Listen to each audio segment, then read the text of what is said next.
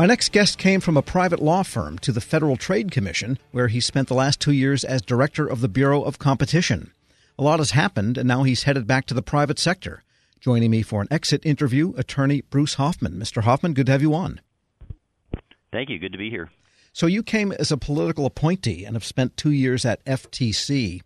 Just from the standpoint of having been in private law practice dealing with some of these competitive corporate issues from that side, what was it like inside the FTC to come in as an outsider for a couple of years? Well, it's a completely fantastic experience. This is actually the second time I've been here. I served at the FTC um, in the Bureau of Competition front office from 2001 until the end of 2004. So I held two different positions here at that time, and then I went back out to the private sector. Was there from 05 to 2017, and then came back in. So I was familiar with the agency. I, I knew a lot about how it worked, and, uh, and and frankly, actually, a lot of the people because the FTC is has a lot of staff who spend long periods of time here in service. Um, so there were a lot of folks I knew fairly well, both from when I was here and from outside practice. So it wasn't it wasn't a novel experience for me, but you always learn a huge amount uh, when you work inside the government uh, in many, many ways. Sure. I guess some of those people that were there earlier were saying to themselves, you last here long enough and everybody comes around again. That's probably right. now, you were at the Bureau of Competition and you were dealing with corporate mergers, acquisitions, whether those are good for the public and for competition. Where does the FTC role end here or begin versus what the Justice Department's antitrust division does? Or do you work together? Well, we do work together on a lot of things. It, it's a complicated relationship, and l- let me kind of go through some some basics about it. Number one, the Department of Justice does all the criminal work. So there's a, a large part of antitrust enforcement that focuses on criminal, and that's all DOJ. We don't do that at all. On the civil side, if you look statistically, we probably do the majority of merger work and the majority of enforcement cases that are not criminal, so civil enforcement cases. Uh, but the DOJ does a lot of those too, and we tend to divide those enforcement matters up by industry. So there's a long-standing process between the two agencies where you, when a, when a merger comes in or when there's a potential conduct investigation, uh, we look at respective expertise in the industries that are implicated by whatever that particular matter is, and that guides the decision as to who does the work. Uh, sometimes some other things like, you know, who's got available resources and so forth factor in. And then I guess in the last area where we work together the most is on developing policy, uh, providing guidance, doing some of the responses to questions or policy issues that come up from OECD or from other places like that. One of the cases you dealt with at the FTC was a company called AbbVie in the pharmaceutical industry, and another was a monopoly case against Qualcomm, which is a chip maker in the communications field. And those types of cases can get very complicated technologically, and you've got to look at different markets and how they interact.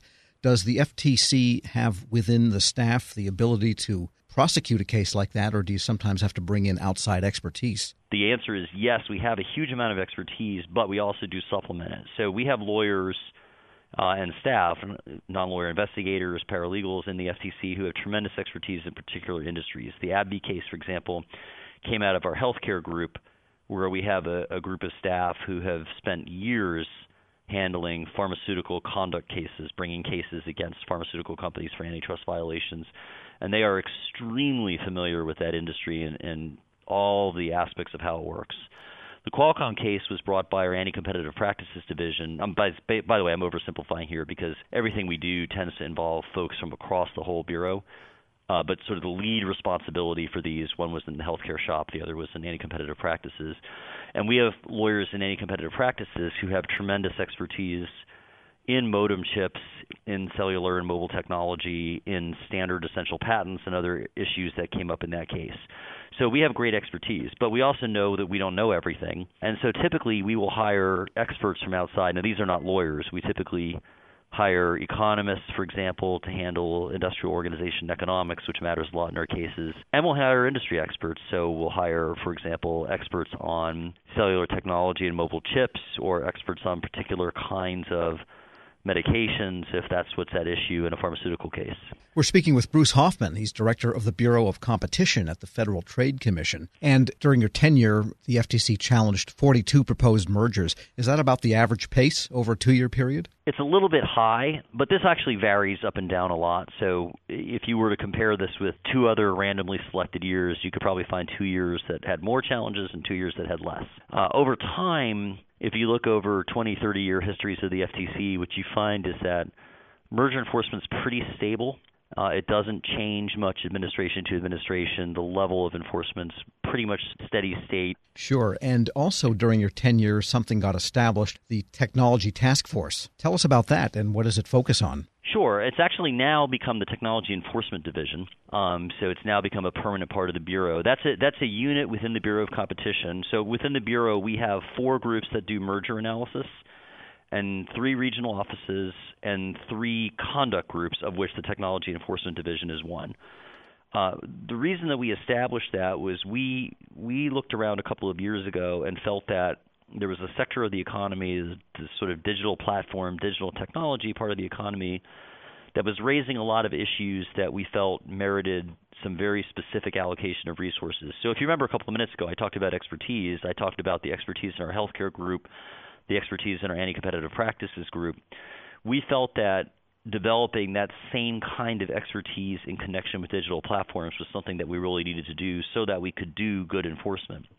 Uh, and we had a model for this, which was the last time I was here, the government had had a, a really difficult time with hospital mergers. We had lost, we in the Justice Department and the states together had lost a whole series of challenges to hospital mergers. And so at the FTC, we launched a retrospective project to do analysis of hospital mergers and try to figure out whether there was something that we were getting wrong or something the courts were getting wrong.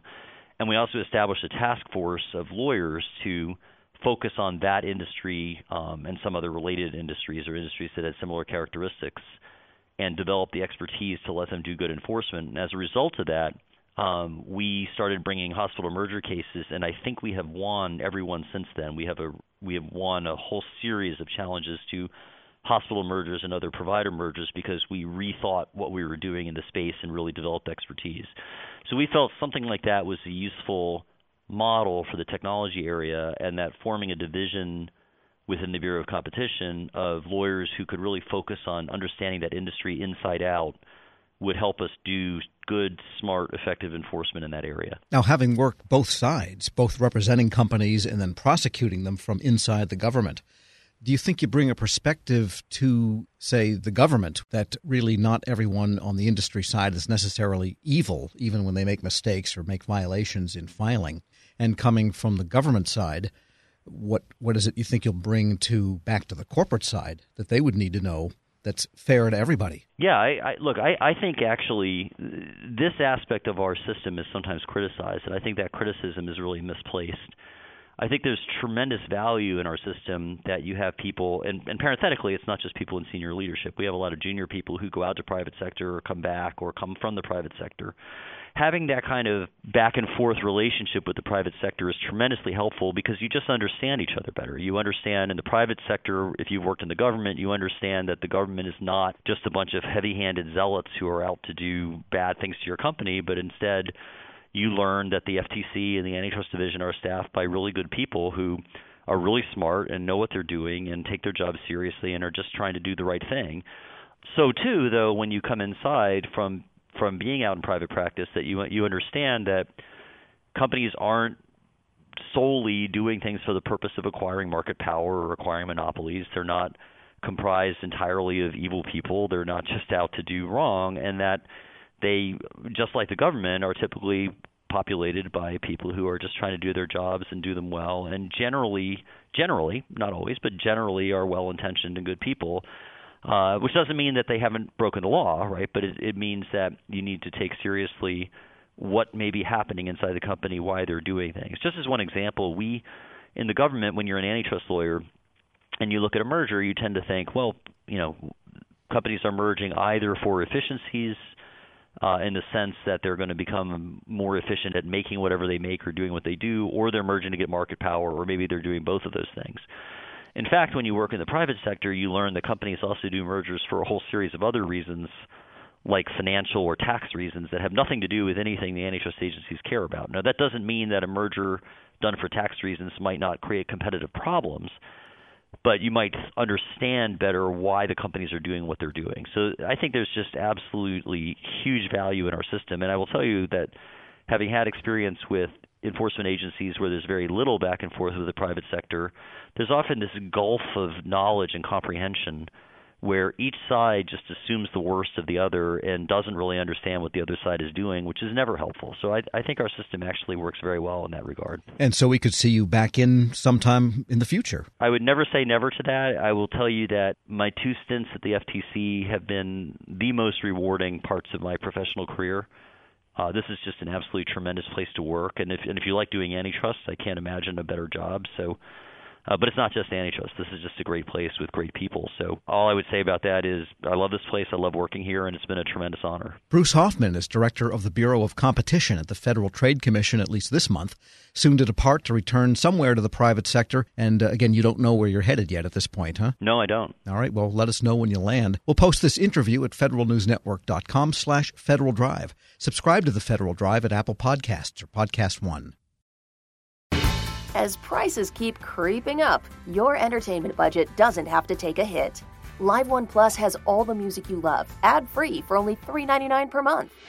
Dive into Live One's massive library of songs, listen to curated playlists, or create your own. Check out exclusive artist hosted stations and do it all for the best price in streaming. Lock in a Live One Plus membership for just $3.99 per month now, and you'll not only beat inflation, you'll get all your favorite music ad free.